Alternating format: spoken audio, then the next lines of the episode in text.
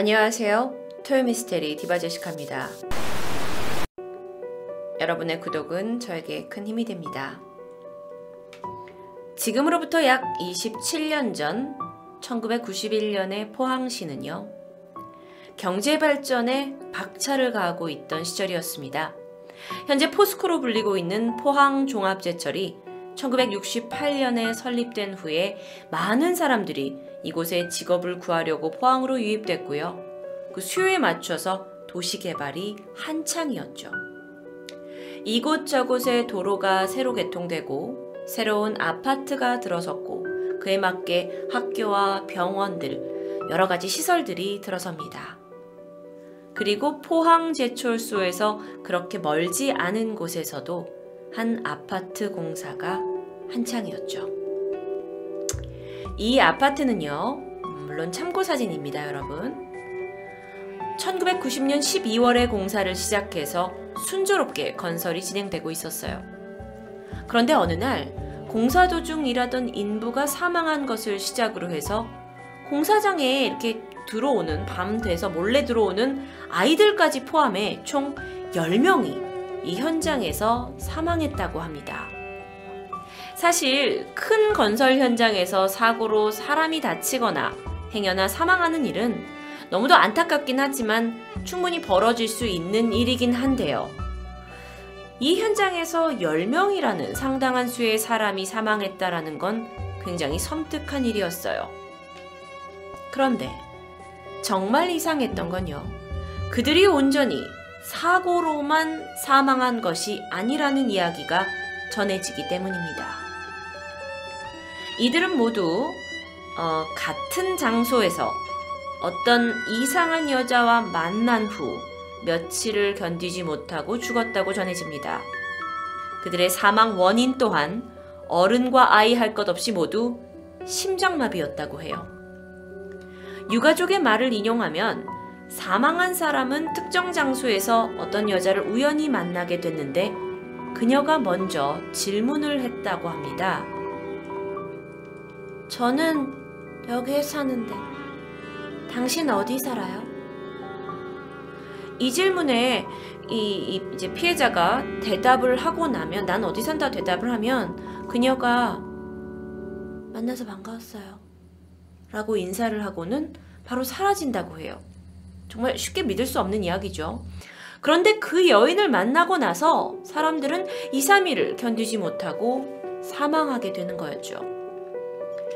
이거 사실 물론 괴담이 다 이렇긴 하지만 쉽게 믿지 못할 일이었는데 당시에는 더 그랬어요.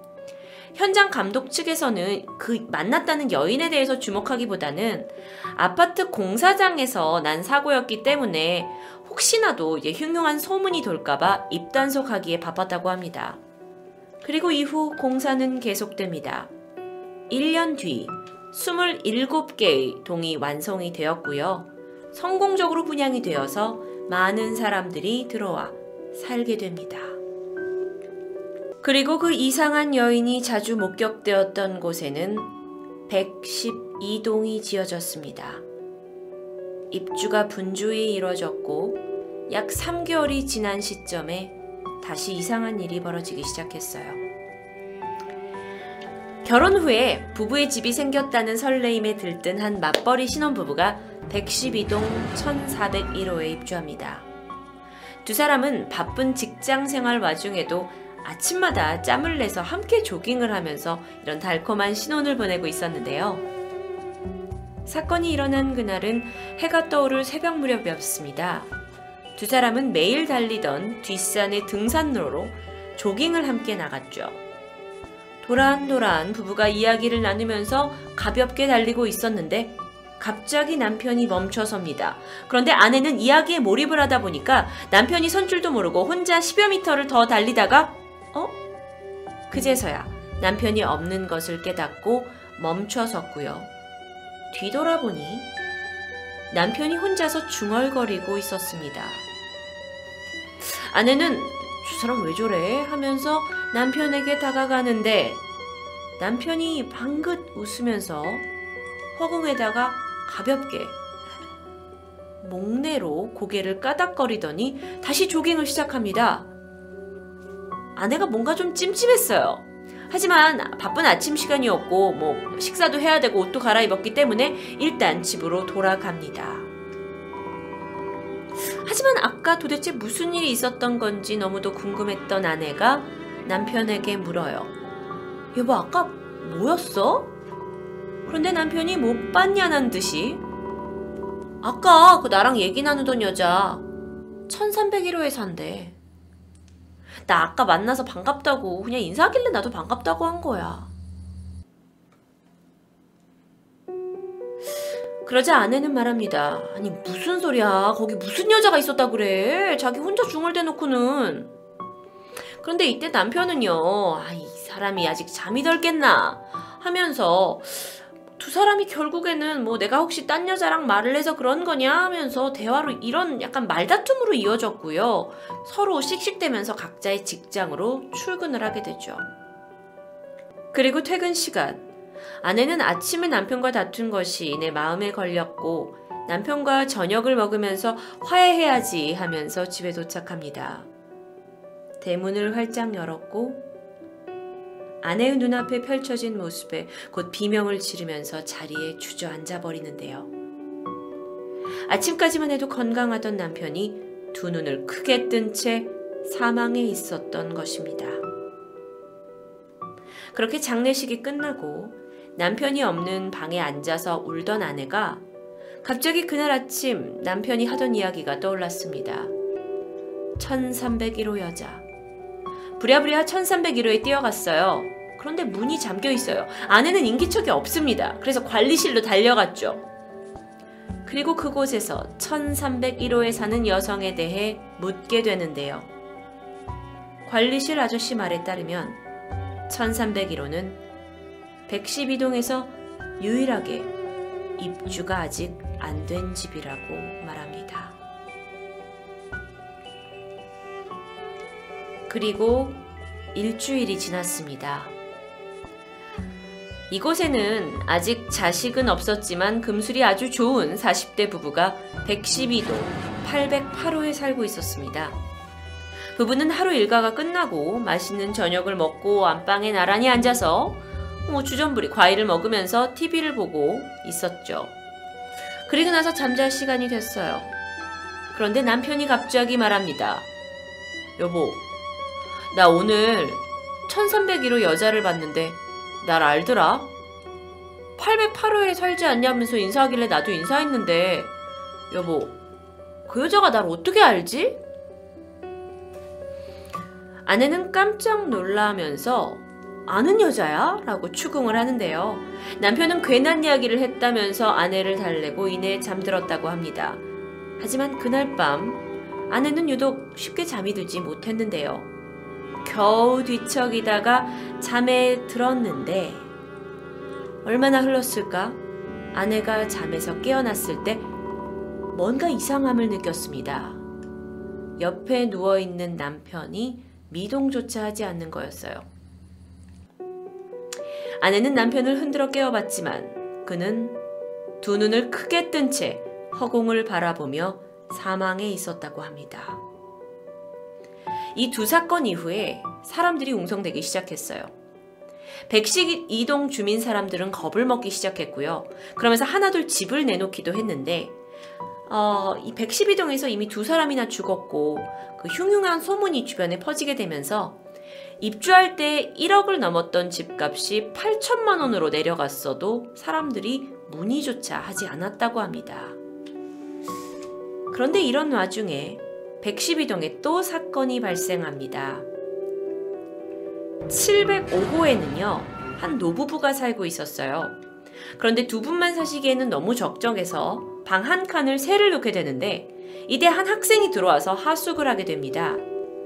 학생의 생활 패턴은 음, 새벽에 학교를 나가서 밤 늦게까지 공부하다가 밤 이제 늦게 들어오게 되었는데 아이가 되게 착했다고 해요. 좀 일찍 들어오는 날에는 노부부의 말동무가 되어주기도 하고 가끔 식사도 같이 하면서 노부모를 잘 따랐다고 합니다. 그리고 노부모도 걔가 예쁜 짓을 하니까 자식처럼 손자처럼 아이를 아꼈는데요. 근데 이미 이제 아파트에서 두 번의 사망 사건이 발생하고 나서 어, 노부부가 혹시나 하는 마음에 이 학생에게 이 동네에서 낯선 여자가 말을 걸면 말을 섞지 말라라고 신신당부했다고 하죠. 그런데 학생은 쉽게 믿지 않았습니다. 그거 다 헛소문이라면서 그냥 넘겨듣게 되죠. 그러던 어느 날 808호 남자가 죽은 지 열흘이 채 안 됐을 무렵 학생이 새파랗게 질려서 집으로 뛰어들어옵니다. 그리고 하는 말이 저 1301호 여자를 봤어요. 그는 그 학생을 믿지 않는다고 했지만 괜한 불안감에 사로잡힙니다. 그리고 노부부도 가슴이 덜컥 내려앉았어요. 그리고 오히려 아야 그거 헛소문이야 그런 거 믿지 마 하고 진정시키려 했지만 소용이 없었습니다. 무서움에 몸을 떨고 있던 학생을 다독이던 노부부는 결국 이 아이를 데리고 자신들의 방에서 함께 자기로 했죠. 학생이 먼저 잠이 들었고 곧이어 노부부도 잠이 들었습니다. 그리고 다음날 아침 잠에서 깬 할머니가 눈을 뜨자마자 학생을 쳐다보며 비명을 지르고 말았는데요. 두 눈을 크게 뜨고 허공을 바라보며 학생이 죽어 있었던 것입니다. 이후 112동에 사는 주민들 뿐만 아니라 주변에 살고 있는 이웃들까지도 두려움에 떨기 시작합니다. 열흘 사이에 3명이나 사망을 했는데요. 그래서 112동 주민들은 법원에 탄원서를 보내기도 했다고 해요. 근데 사실 이게 과학적으로 쉽게 설명할 수 없었기에 법원은 귀 기울이지 않았습니다. 주민들은 별수 없이 이 건설사를 상대로 투쟁을 했고요. 4년에 걸친 긴 항의 끝에 1995년 드디어 건설사에서 112동 주민에게 입주할 때 냈던 금액을 돌려주는 것으로 합의를 했고 112동은 폐쇄가 결정되었습니다. 그리고 그 이후 더 이상의 의문사는 없었다고 하는데요. 이 괴담이 사실인지 아닌지 아직 정확히 밝혀진 바는 아닙니다. 어, 그런데 꽤 오랫동안 그리고 꽤 구체적으로 떠돌고 있는 포항 아파트 112동에 대한 괴담. 그런데 들려오는 이야기에는요, 이 아파트가 지금은 이름이 바뀐 채 여전히 존재하고 있다고 합니다. 다만 실제로 가보면 27개의 아파트 동 중에 112동만 폐쇄되어 있고요. 지도에도 표시되지 않는다고 합니다. 혹시 이 방송을 보시는 분들 중에 포항에 거주하시는 분 계신가요? 근처 아파트 단지에 오랫동안 비어 있는 동이 있다면 제보 부탁합니다.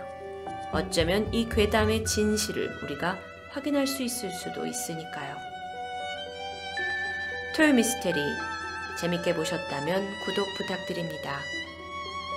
아래 영상을 클릭하시면 또 다른 영상들을 보실 수 있습니다.